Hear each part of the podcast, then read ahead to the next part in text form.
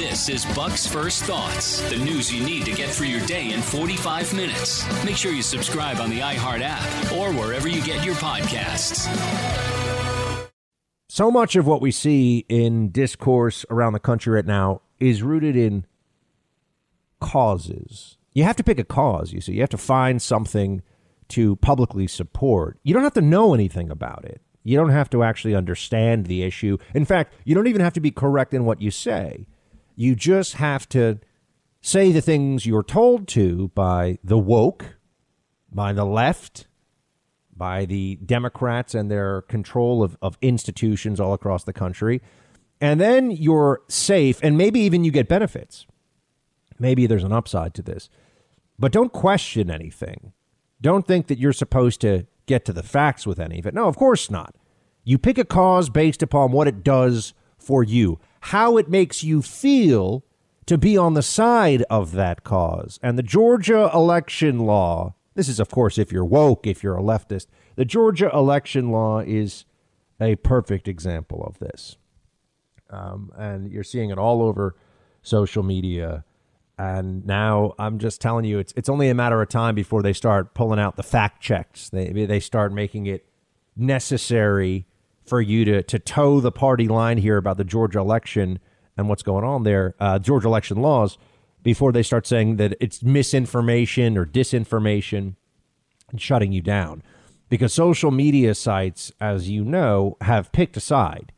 Uh, they want to silence and remove any voices the left does not agree with. Twitter and Facebook told us in the early days they were open platforms, but I know that's not true because I have to deal with this.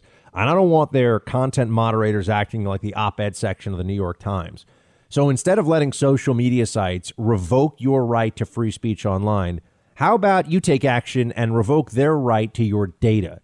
Now, you could just deactivate all your social media accounts, but that would give the left what they want so instead, do this get ExpressVPN. ExpressVPN anonymizes much of your online presence by hiding your IP address. That makes your activity more difficult to trace and sell to advertisers. ExpressVPN couldn't be easier to set up. You just tap one button on your phone or computer and you're protected. I've got it on my phone, I've got it on my devices. Very straightforward. It encrypts 100% of your data to protect you from hackers and internet bad guys. It's finally time to say no to censorship and take back your online privacy at expressvpn.com slash buck. That's right. You'll get an extra three months free of service at expressvpn.com slash buck. Go right now. This is a must. You have to have this on your devices. expressvpn.com slash buck to protect your data and protect your privacy today. Well, they may insist on calling her Dr. Jill Biden, but she definitely is not getting a doctorate in Spanish language anytime soon. Here she is at a ceremony in California, Governor Newsom there talking about workers' rights, stuff like that, and she had this to share with America. The First Lady, play it. So say it with me. Si se puede. The future is ours. Thank you. si se puede. it's amazing. I don't even speak Spanish. I know that's not right. I know that's not correct. You know? This is this is great. Oh man, I love it when either politicians or politicians' spouses pander so shamelessly and can't even pander well. You know, si se puede. Oh man, yes. Well, apparently no no puede actually. apparently she can't pull it off. Can't manage to say it. But look, these days, as you know, the entire media is going full scale, full tilt, all in, pedal to the metal to support the agenda of this Biden administration. Because just like getting Biden elected was one massive game of pretending that he wasn't going to be who he actually is as president. Now they've got to rush. Then they had to make sure that that went quickly, that that they could just shut down all the dissenting voices and go to the send people to the election thinking, yeah, he's a moderate, Joe Biden. You can trust good old Joe. We know that was all a a facade. That was all a front, a fraud. Now they're trying to get as much of the agenda passed as quickly as possible before the American people can really see what's going on and figure out what's happening. It reminds me very much of the Obama administration. We are living in a replay of Obamaism with Biden as the figurehead. That's what's happening right now in the country. That's what's actually going on. And that's why they're pushing so much for the agenda right now to be massive, sweeping, long term, structural, trillions and trillions of dollars. And while that's going on, there's also these act, and, and I'll get into the spending package and all that in, in, a, in a moment. But in the meantime, they're also trying to get people emotionally focused on an issue. They got to get the activists, the media, they have to activate the institutions of Democrat control wherever they can. And corporations now, as, as you know, it was, I think, in the past that the companies, major companies across the country, were uh, afraid of the left. That, that's actually changed now. I think this is very important. It's not just that companies are afraid of the left. That's the that's the old model, the old mentality. There are a lot of companies right now, and I mean the biggest ones. I'm talking Amazon, Facebook, Google, Twitter, Nike, you name it, Delta Airlines. There are a lot of companies that 15 years ago, maybe even 10 years ago, would have taken public action on an issue of, of politics, on, on some policy matter, usually with a politically correct component to it, because they were afraid of boycotts or, or being attacked. But those companies, first of all, are essentially, I mean, talking about Amazon, it's boycott proof. At least it feels like it is right now. Uh, same thing for the tech monopolists like Google and uh, and Facebook. Uh, so it's not that they're afraid of the woke. They have been infiltrated by the woke and are now controlled from the inside. Right? So it, the old paradigm was big company bends the knee to wokeness, pays off the activists, you know, gives uh, pays lip service to critical race theory or to uh, you know diversity and inclusion worship or whatever because they don't want to have outside forces coming after them. Now, those same mentalities or th- those same approaches from the activist class are from within the companies and sometimes at the very top. Sometimes it is the CEO or the CFO now who believes this stuff because it's not just the fear of being on the wrong side of wokeness that motivates companies. It's now also the inducements, it's the benefits, the upside of taking these positions. You're now a celebrated hero in the New York Times. You're now somebody that beautiful Hollywood celebrities tweet in support of and say what great leadership you're showing, right? I mean, if you're a really rich guy in your in your 50s or your 60s, you're already worth tens of millions of dollars. You're the CEO of Nike. You're the CEO. You're worth billions of dollars if you're the CEO of Amazon or or Apple. Well, what do you really want? You want your peers to think well of you, and that means going along with the woke mob. And that's what we're seeing right now in Georgia. That's the situation as it plays out before us. Now, in case anyone's wondering, um, you've already had Major League Baseball now threaten to move the All Star game from this July from the state of Georgia to punish the state. You've also had the CEO of Coca Cola denounce the bill. You've had Delta Airlines CEO denounce the bill. And this has turned into one of these things where if you're somebody who just has a has a passing interest or familiarity with politics, what you say in response to all this is, well, I, I just want to go along with the mob. I don't I don't want to stand athwart this. I don't want to try to stop it. I'm just going to say, yeah, that's right. What they said. Here's what's really going on. SB 202 in Georgia, the Election Integrity Act, is under withering assault from the Democrats, from the left, from the establishment of authoritarian Demo- Democrat control. Withering assault. And you have some of the the biggest companies and the most powerful institutions in America that are treating this like it's it's awful. Um, this is a a stain on our country's history. Here's the truth about what's going on. Um, they're putting in place some election integrity measures that are entirely sensible and, if anything, are likely to expand voting and make voting easier, more secure, and more straightforward in the state of Georgia. But what does Joe Biden say about that? He was on. Uh, he was in an interview recently on ESPN. He he said, "quote This is Jim Crow on steroids. What they're doing in Georgia. I mean, really bringing up a a horrible part of America's past with the efforts to the the legal system, the regime of disenfranchising black voters in the South." I mean, comparing this to Jim Crow. Actually, it's worse than Jim Crow. That's what on steroids means. He's saying it's worse than Jim Crow. Uh, this is this is utterly reckless demagoguery. Joe Biden. This really isn't that complicated. Joe Biden is lying because people are emotional about this issue and because the activists are raising money and getting attention and increasing their power. So he's being what he's always been a Democrat phony who will say whatever he has to say in the moment to get whatever he wants.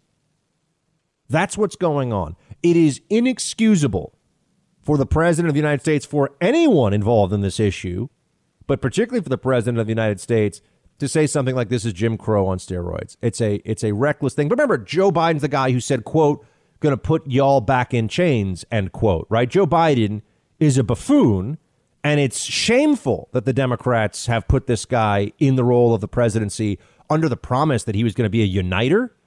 There's nothing uniting about this guy. Nothing. He doesn't unite us at all. That's that's all nonsense. There's no outreach, there's no down the middle, there's no fair-minded. He's just a tool for the left. And he's doing exactly what they want him to. Here's what SB 202, which is called the Election Integrity Act, although I know they're calling it Jim Crow 2.0 in Democrat circles. It mandates two Saturdays of early voting. You can also add two Sundays locally. So, all that stuff about how it bans voting on Sundays to punish black churches, that's a lie. You can add two Sundays of, of voting if you want, but it also adds two Saturdays of early voting. It requires voter ID for absentee voting. That's just common sense. Voter ID is required for in person voting. Why wouldn't it be required for absentee voting? And Georgia has no explanation absentee voting, unlike, say, the state of Delaware, where Joe Biden was a senator, where Joe Biden's from, which requires a reason. So Georgia's already pretty pretty lax on some of these things. It mandates drop boxes and says that they will be secured around the clock.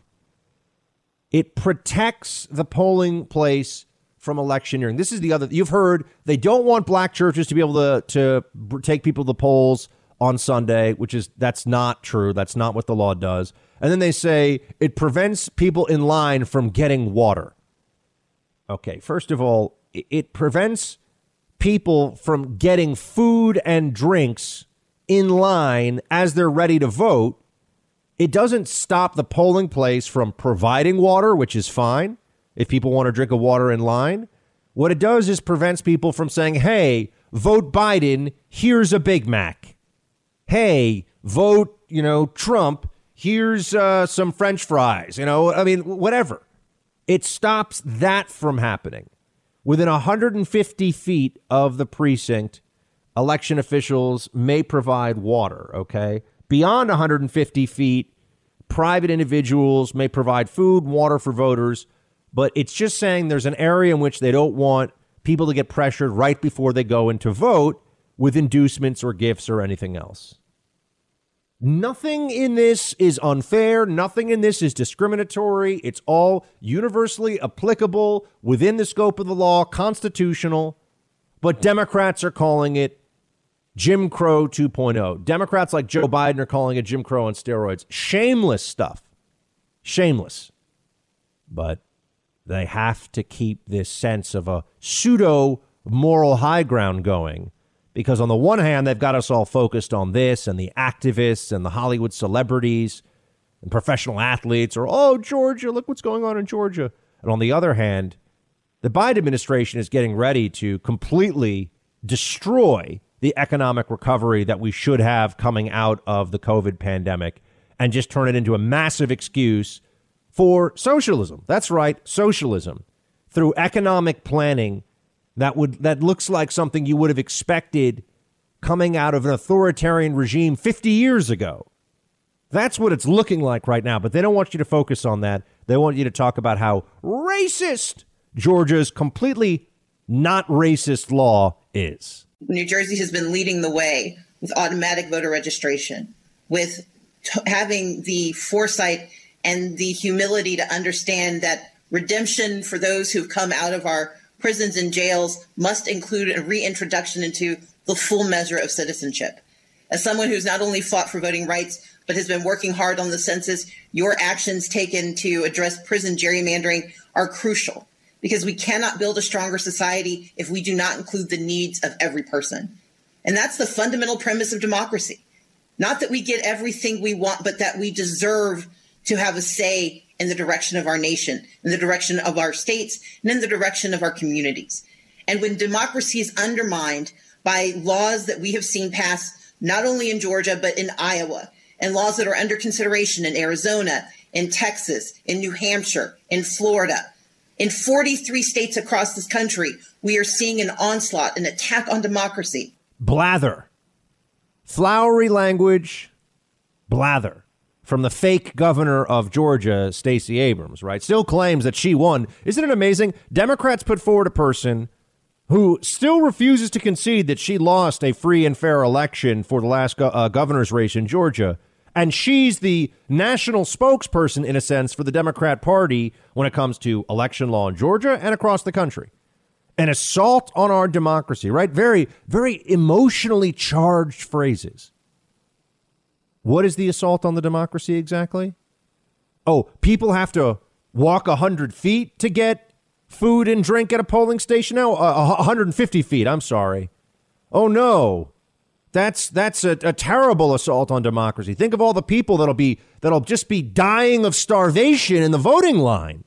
If only someone had gotten them a sandwich, they might have made it, been able to cast their ballot, but they had to wait 15 or 20 minutes for that sandwich. Oh no. This is what we're up against, friends. This is the kind of argument that we're seeing happening now all the time. And it doesn't matter what the truth is. It doesn't matter what the reality is. And that's why, you know, someone like uh, like Marco Rubio, I, I don't think he really understands. Lil Marco doesn't really understand what we're up against here.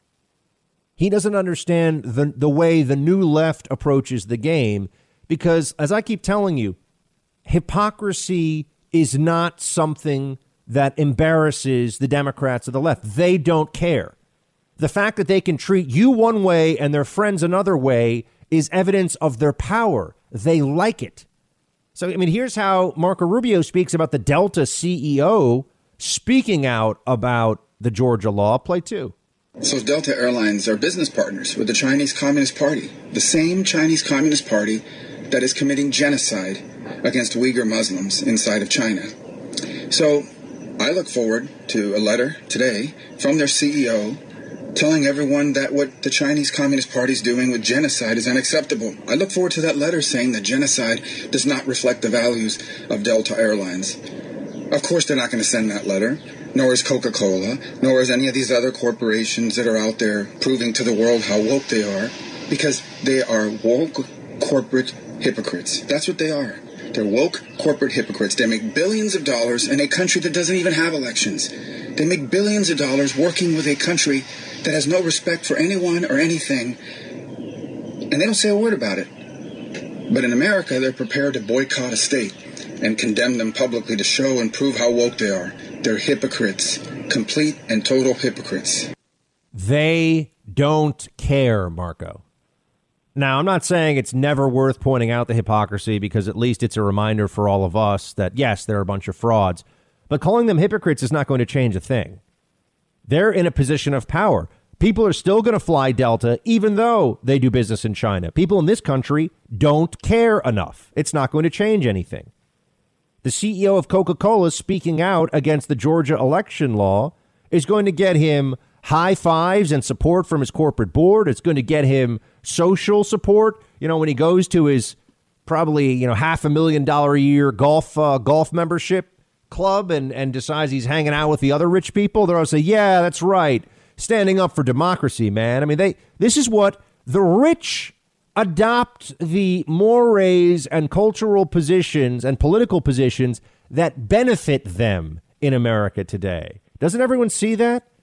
The elites don't want to go with ideas that are actually problematic for them. The elites want to be loved. They want to be revered. They already have money. They already have influence.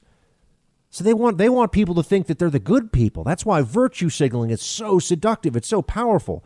So calling them hypocrites doesn't really do anything. It doesn't matter. We have to make them stop.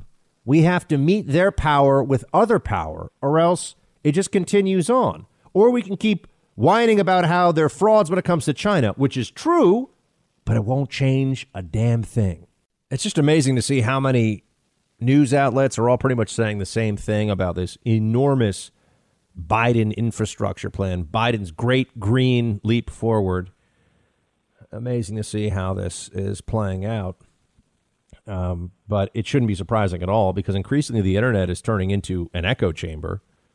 They are they are strangling conservative opinions every day. This is this is actually happening. I mean, I'm suffering from it right now. I deal with this all the time, and I know other people do too. I just had a friend who was banned from Facebook. He didn't even do anything wrong. I saw what he posted. It wasn't it wasn't him. He was posting what someone else said about something to show look at how crazy the left is, and still got got banned. So you can't actually rely on the internet to be a free, fair platform for the exchange of ideas. So you need to find places where that can actually happen. You have to actually seek out those places online where you can share your thoughts and you can have like-minded people that you can reach out to. Because if you've tried to share your political opinions on social media, you know it's hard to have a civil conversation. It's hard to have a conversation that won't get shut down by the social media censors. That's why I want to tell you about caucusroom.com. This is a social media network exclusively for conservatives. Caucus Room is an online community for conservatives to gather and engage locally. Only real people who are verified conservatives, this is critical, can become Caucus Room members but Caucus Room will never share your information with anyone ever. The sign up process ensures you're communicating with real conservatives in your neighborhood, no bots or trolls. It's a great way to get engaged on issues where you can make the biggest difference locally. At Caucus Room, you can participate in live virtual meetings that are so secure the platform played host to over a dozen virtual Republican Party conventions this year. Also, share news, jokes, and find ways to get involved with causes near you without the fear of Silicon Valley overlords stopping you. Join the Buck Sexton listeners group right now. That's right. We've got a Buck Sexton listeners group on caucusroom.com. That's C A U C U S R O O M, caucusroom.com. Join the Buck Sexton listeners group to interact with other listeners just like you. So today, I'm proposing a plan for the nation that rewards work, not just rewards wealth.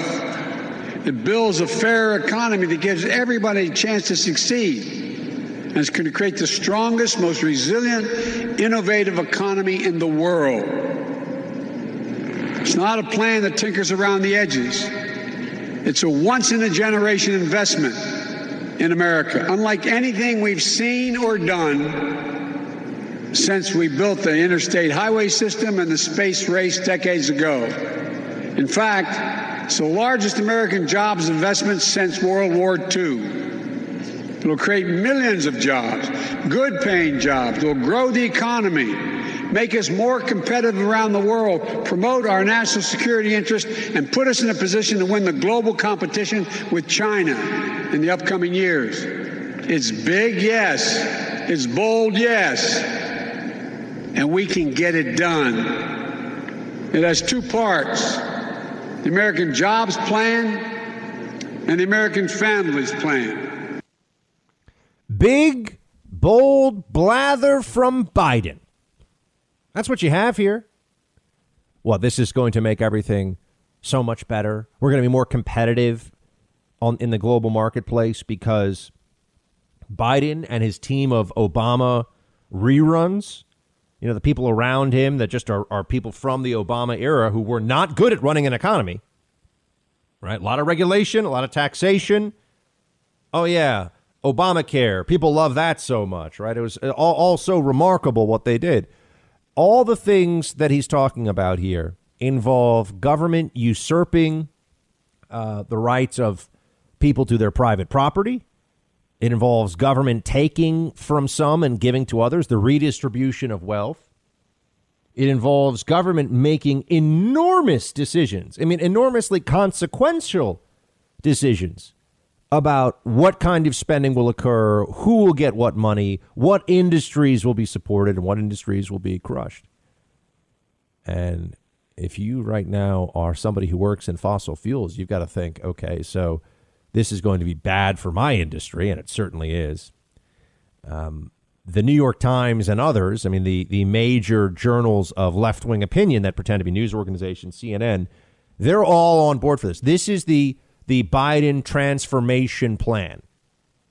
You know, we haven't even, think about this, we haven't gotten past the pandemic, and people are starting to realize okay, well, if if the argument is going to be that the vaccines are imperfect, which is true, and that there could always be additional strains, which is true, and that means that you have to obey our, our rules and mask mandates and everything now because 90% effectiveness, 95% effectiveness, whatever, is not enough.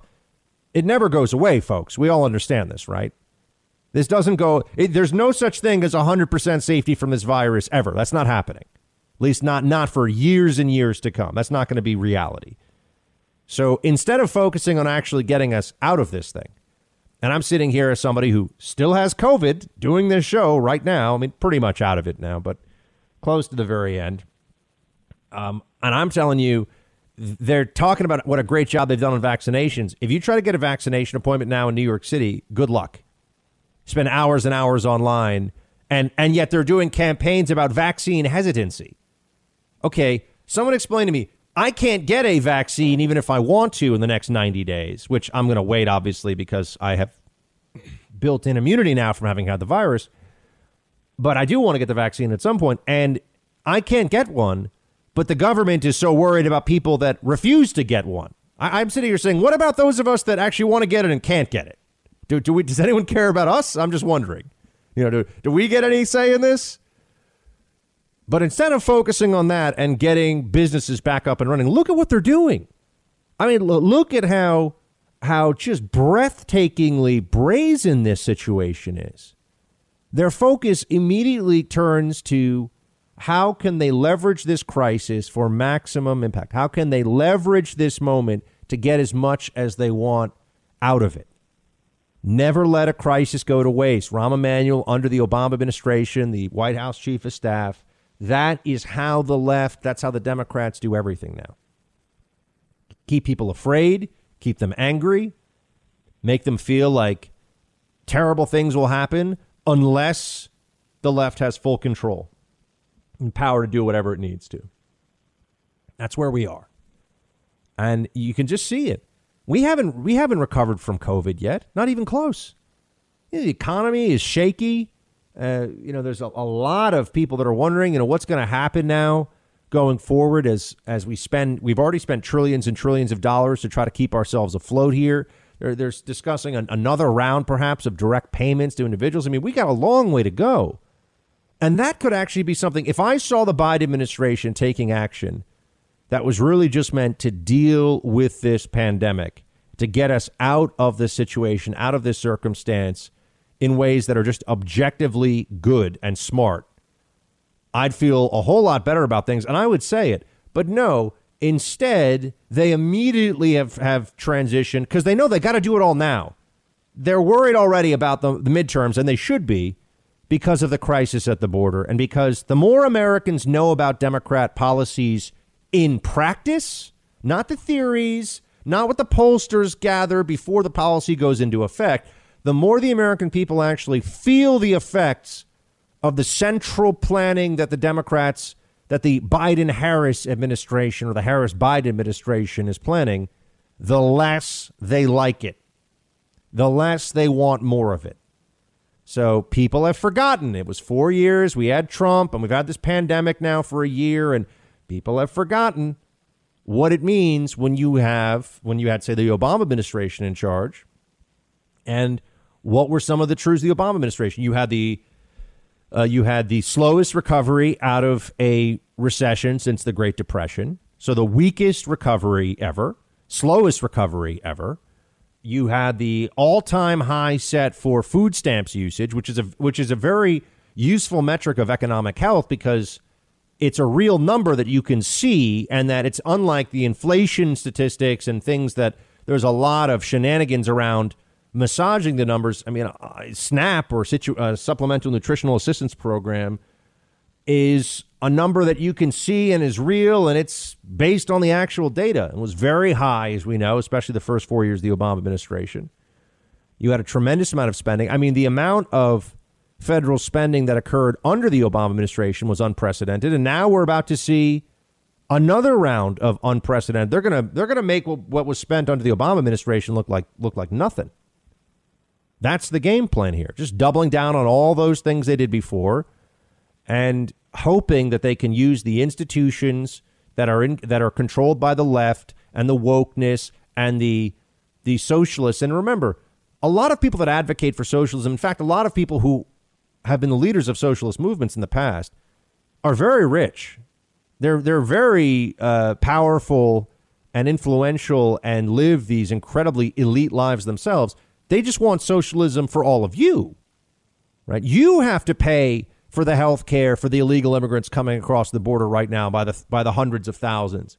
You know, you have to pay to support the Green New Deal policies of this uh, Biden administration, even though if there was real money to be made here, folks, don't we think that the green energy sector would just be flourishing on its own and wouldn't need all these government handouts all the time?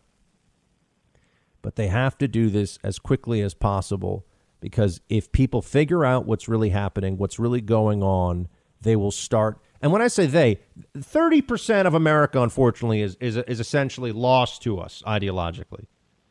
I mean, maybe it's more like 40%, but 30% is just they're, whack- they're wackos.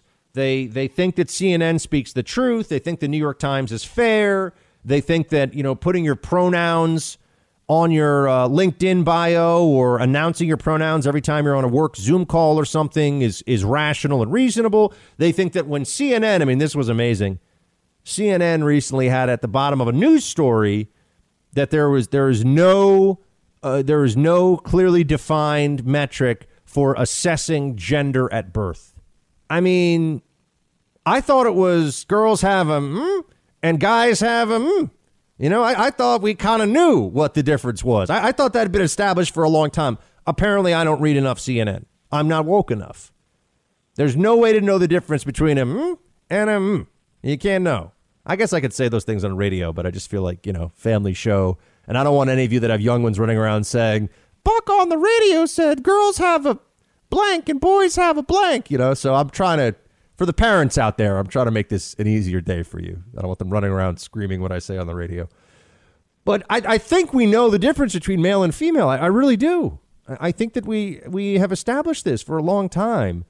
But that makes me a problem now. Now now I'm a bad person for saying that. Now I'm somebody that isn't sensitive enough, isn't isn't kind enough, doesn't understand this new civil rights struggle of uh, of non non-binary gender rights or whatever. I don't the, the language is constantly changing too.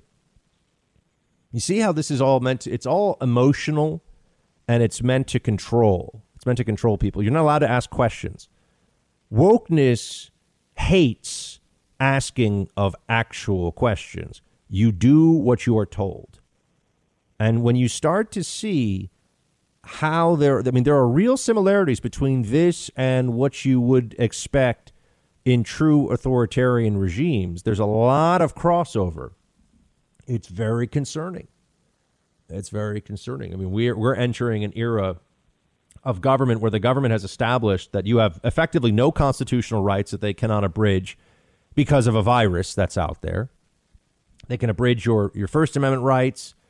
They they they're already coming after your Second Amendment rights, as you know, and they're going to use the health emergency. Oh, the gun violence health crisis or something. That's going to be a part of this as well. And they're coming after all of your individual rights. They're coming after your constitutional guarantees of liberty. And they're spending money on a scale we've never seen before. And the guy in charge of this is Joe Biden, who's a moron. I mean, let's just be he's not a smart guy. He's he's a he's a B minus at best intellect. And I'm not even talking about the deterioration stuff. He was a B minus intellect 30 years ago.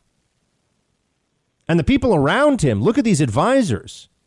I mean, they're all going to be fine. They're all going to get their consultancies and their book deals and their CNN gigs when they're done.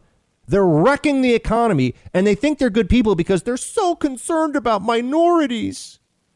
That's what they that is their their ultimate currency right now this Biden administration is how woke they are, how how minority focused all their policies are, uh, and diversity focused everything is all the time. Meanwhile, a lot of the rest of us are just saying, how is this actually going to help everybody in the country, including minorities? How is this actually going to be better for the overall economy? Don't ask those questions.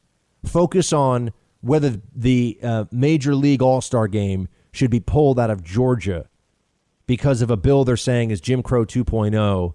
Don't ask any questions because then the whole thing falls apart. So, so shut up and do as you're told, peasant. This is the Democrat pitch. That's what wokeness really is. It's a cult. The vision that President Biden and the administration has laid out you're right, has surprised a lot of us in a positive way. And in the detail and the thought that's here, this, the scope of it um, is really encouraging, except I think the how, that 2.2 trillion, 2.25 over eight years, I have serious concerns that it's not enough to realize the very inspiring vision that Biden has advanced. And so I believe that those of us here, um, especially as progressives within the Democratic Party, we know that there is so much more opportunity here. And in order for us to realize this inspiring vision, we need to go way higher. And there you have it. AOC, who has like a degree in uh, economicals from Boston University, so she like knows stuff. Uh, she also got a science prize in high school. In case you didn't know, she was very proud about that recently publicly. So, so we have to listen to her on the science because she got a, you know, she probably built one of those volcanoes or something that you bring to the science fair. Very impressive, Miss AOC.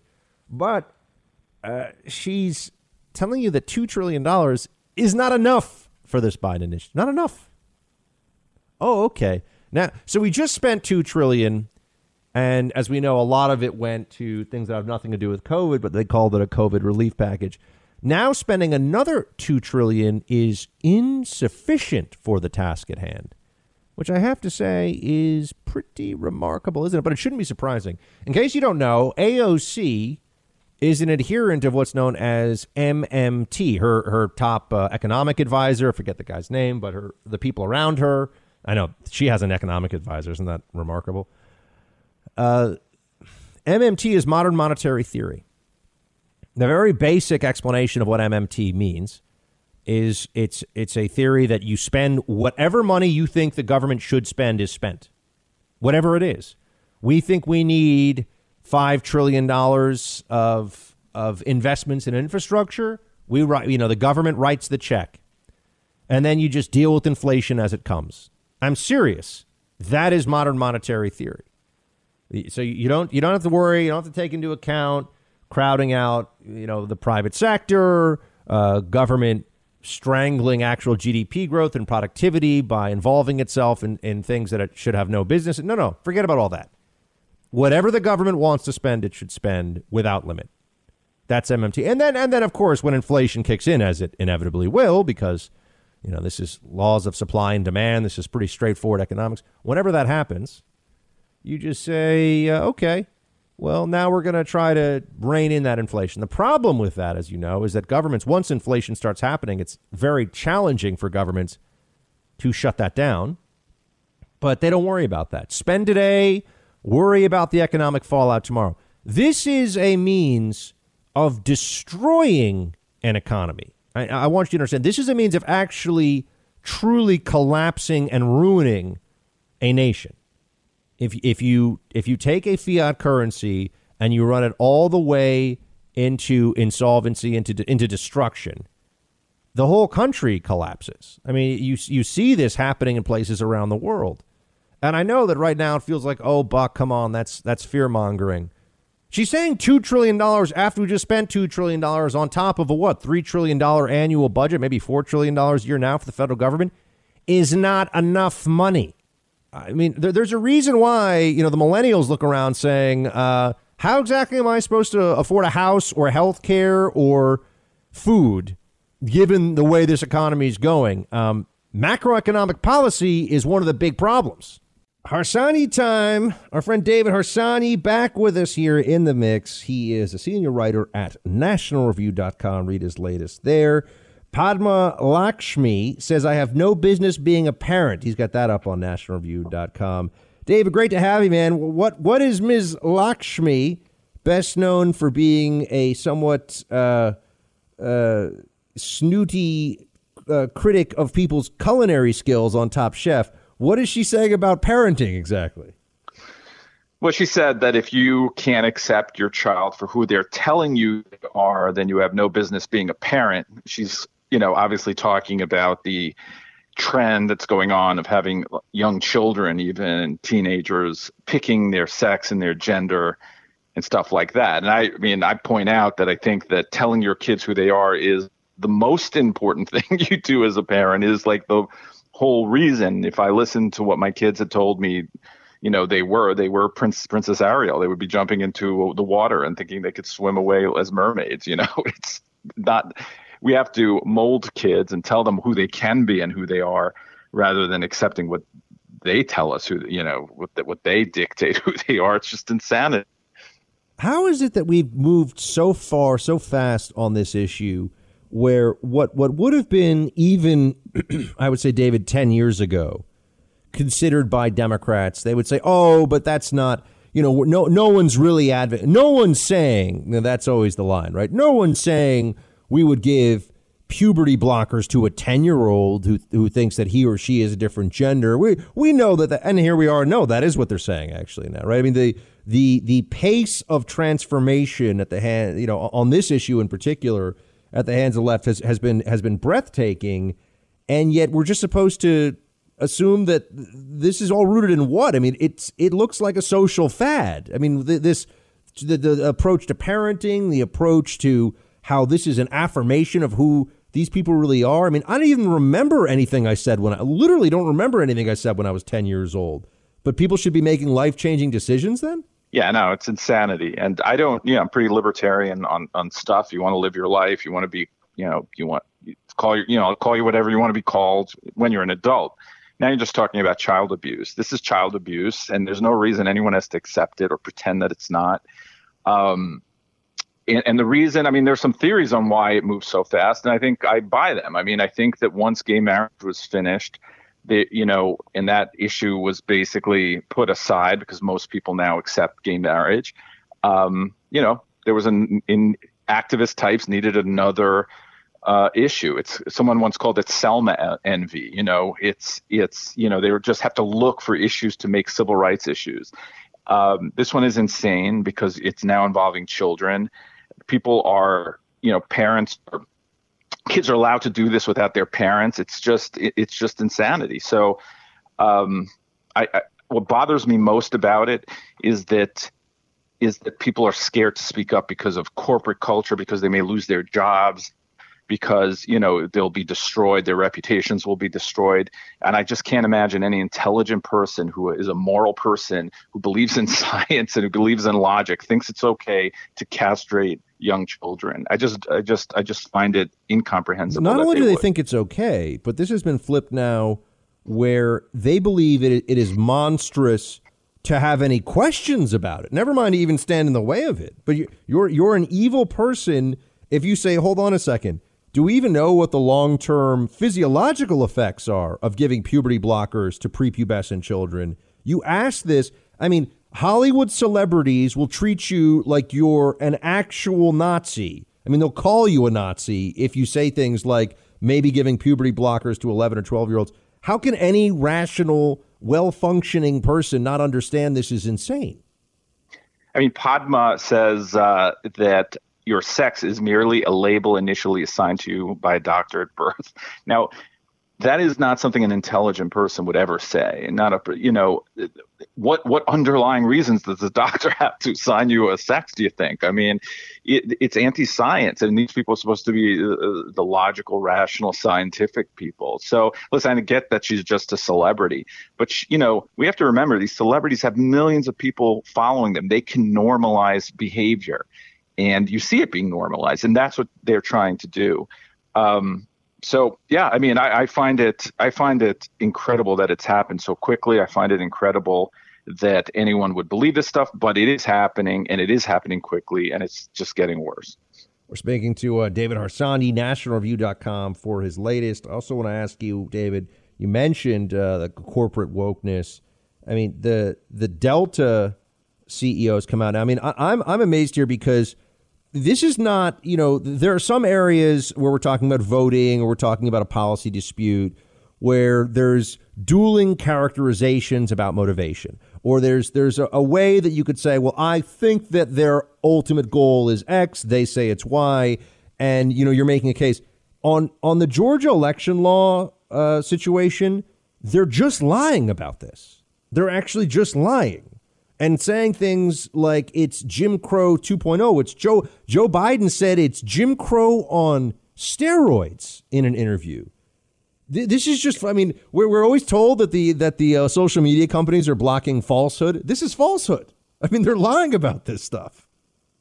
Yeah, I mean it's just demagoguery the of the worst worst kind.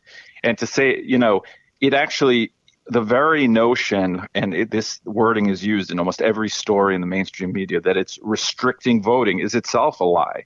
It does not restrict voting. It just it's it no no more than than having a driver's license restricts driving. You simply need to show photo ID. A lot of the parts of this bill even surprised me at how liberal they were in the sense of expanding voting opportunities. You know, it was not. E- it's not even a restriction bill in any way. And for the Delta CEO to talk about it being restrictive, I mean.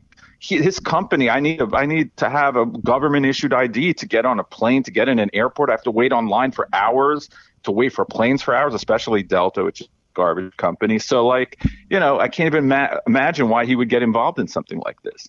What do you What do you think is motivating? I mean, I have different theories on this, um, and I, have shared with this audience before. Mean, one of them is that I, and I believe that whereas there used to be the the the standard uh, the standard paradigm here, the the standard situation was companies don't want to face boycotts, so they just will say, okay, okay, we'll just do whatever. Just l- let us let us sell our widgets. Let us sell our airline seats. Let us do what we do, and we'll put out some statement, and you know we'll do some diversity hiring or something, or just leave it.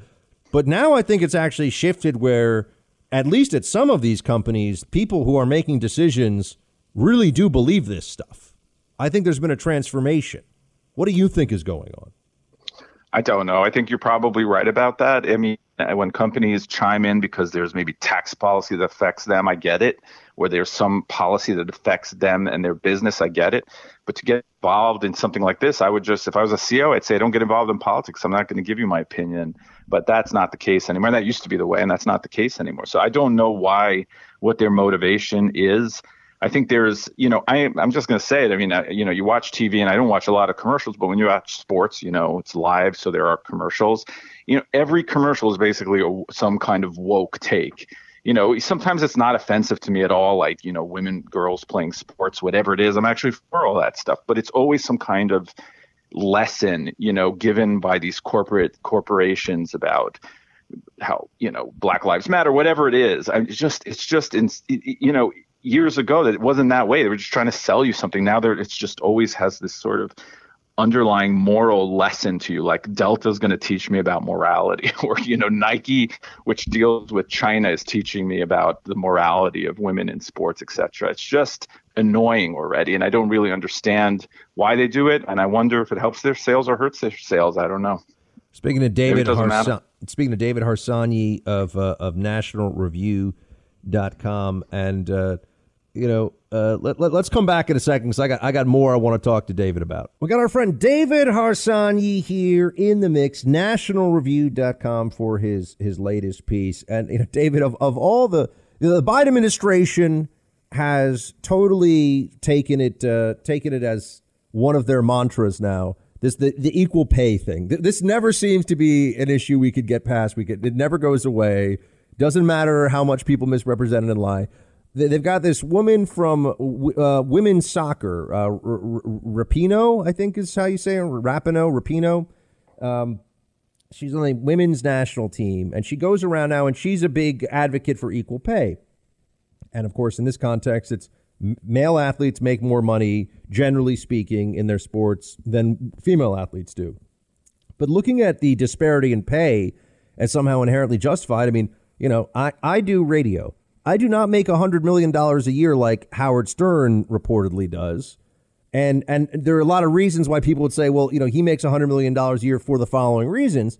Uh, you know, there's a lot of justification people come up with for that. But it seems to me like they're just saying, well, I don't, we, we don't make as much as these other people do doing the same thing, so we should make the same. I mean, this is like the logic of a child. Yeah, it is. I mean, it's not, first of all, it's not the same thing. It's the same thing, you'd have, you know, the same audience, right? Now, of course, you have a very big audience and you're very talented, Buck, but I appreciate if, it. I'm not making a $100 million a year, though, is the point. yeah. yeah. So you know, you have I play. Let's say I play basketball, just like you know LeBron. this doesn't. We're not doing the same thing. Even if I was in some B league, or even if I was in the NBA, you know, with scoring four points a game. So if a women's soccer player is doing the same thing as a male soccer player, then she should play with the men. But the women's team was beaten by the 16 year old 16 year olds of the U.S. national, you know, U.S. team. So they're not doing the same thing and they don't have the same audience. I can't even believe anyone watches women's soccer or regular soccer, frankly, but it is not the same thing. Soccer is not the same thing as basketball or baseball. Just like hockey, my favorite sport is not the same thing. Players make less because they don't have the same audience.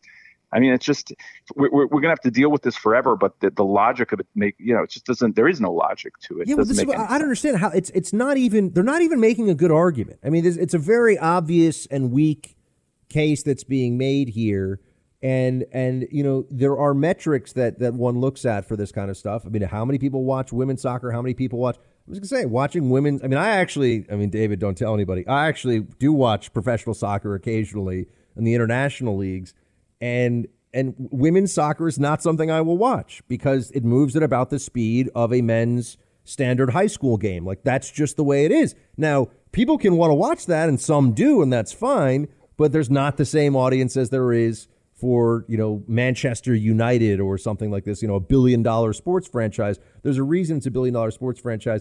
But Biden and all the rest of them, it just seems like they're they're so comfortable in the shameless demagoguery that it doesn't matter that no matter how flimsy the argument is, they they'll just continue to make it because they they want to. Right. I mean, it's just filled with platitudes like women can do all things men can do. Trust me, I have daughters. Women can do a lot of things. They do different things better, and they do some other things not as well. And when it comes to physical feats, women sometimes don't aren't the same as as most men on average. I'm not saying there aren't any women out there who couldn't do it, but on, you know, on the whole, that's just not how it is. Now, just like you mentioned, I don't have interest in watching women's soccer or women's hockey or women's basketball really, but you know, other like I like women's tennis. I think women are more interesting to watch than men's tennis for whatever reason. So, you know, it's just how it is. It's just you know, I think most people realize that we can't have equality in everything because biology sometimes tells us we can't. It's not to say women don't do things better than men. Some things way, better I, than men. I'm a big do. tennis player slash tennis watcher. Let's put that out there. And I, I agree with you that a lot of the time women's tennis is more enjoyable to watch. And it's largely because there's, in my opinion, there's less of a reliance on on just the first serve as the as the difference yeah. maker. And so if you're a, a recreational player watching the women play, the tactics, strategy, pace of the ball, you actually can learn a lot more and and identify a lot more with it because recreational players like the men, uh, or rather, uh, as opposed to what you see with on the men's side, are not hitting 130 mile an hour serves. See, again, we can have this conversation and it's all very clear and obvious, but it just feels like there's a lot of a lot of nonsense going on, and it, it never it never goes away. It's it's like what is it? A zombie lie? They say it's a lie that you can never get rid of the equal pay myth. But uh, but one more thing I wanted to talk to you about, David. It's just the the scope of the spending. And I, we could sit here and talk about the, and we're speaking to David Harsanyi of NationalReview.com. Uh, the, the scope of the spending. We could discuss how the New York Times is essentially running like ads for the Biden plan on the front page. I mean, you know, we see this all over the place. But I didn't want to get into that. I just, at what point is it clear to people, or does it ever become clear to Democrats that this actually, when you're spending trillions of dollars, it has ramifications beyond just giving money to people you like? I don't know is the is the answer to that. And you know, I heard a theory recently, and I forget who said it or I give them credit, but the problem they say, and I agree, is that the abstract abstractness of, of trillion, for instance, is lost on people because if you said this costs two million dollars, it's something that a person can actually understand. Two million is a lot of money. A trillion after like a hundred million or a billion, everything's basically the same to you. A trillion and a billion is just, you know, a lot, right? A, a gazillion. So maybe it needs to be broken down more for people that you're paying this amount of money for this project or this amount of money for that one. Of course, Democrats avoid that by pretending like their COVID bill is about COVID and their infrastructure bill is about infrastructure, which it's not. And uh, I don't think Republicans have made a strong enough case to point out exactly the kind of spending that's going on and where it's going. And they're not making a compelling case for stopping this sort of thing. Now, I, I don't know how people are going to react. I think at some point people are like, all right, we've spent enough. But I mean, God, you know, and, and Republicans are guilty as well. During Trump years, Trump did it as well. Not to this extent, though. I mean, and now, you know, but it, it never ends. And, uh, know, Biden said the other day that uh, if we don't pass this, the deficit will go up, and it doesn't even make sense. But he just says it, and no one, you know, very rarely is he fact checked or anything. It's amazing that that Joe Biden is uh, the, the person that we were told in 2020 was going to to heal the country, unite us, bring us together, and and build and build a stronger economy for everybody. I mean, it's just all slogans. The guy has no vision, no nothing. This is we, we are getting the third Obama term. I think I think people are starting to see that now. Yeah, except worse, sort of amped up Obama and Biden's been one of the worst actors in DC for a long time. He has no principles. He will take whatever he's always at the center of whatever he thinks the Democratic Party is. He, you know, the the idea that he is some sort of I mean, he said Mitt Romney was going to put black people back into chains. I mean, this is not the person that he's supposedly or thinks of himself or how the media frames him. I mean, he's just he's always been just a fabulous, a, a liar. I'm you know, and, and not very bright. He's never been very bright, and that's just how it is. Everyone's People known this until five minutes ago too. I mean, the Democrats even knew this. Yeah, and we're all supposed I mean, to forget. He's he he ran for president what three times, and I think. I think he won like one delegate in all three in one state. You know, I mean, he was not. He won because there was pandemic, because there was a downturn, because he ran against Donald Trump, because Bernie Sanders was the best other candidate. History has been very nice to him, uh, and he's president. It is what it is. But the idea that he's going to bring America together, I mean, anyone who's ever read anything about him knows that's not true.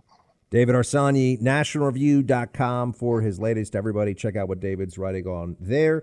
Mr. Harsanyi, always a pleasure, sir. Stay safe. Uh, stay safe down in D.C. You too. Thank you.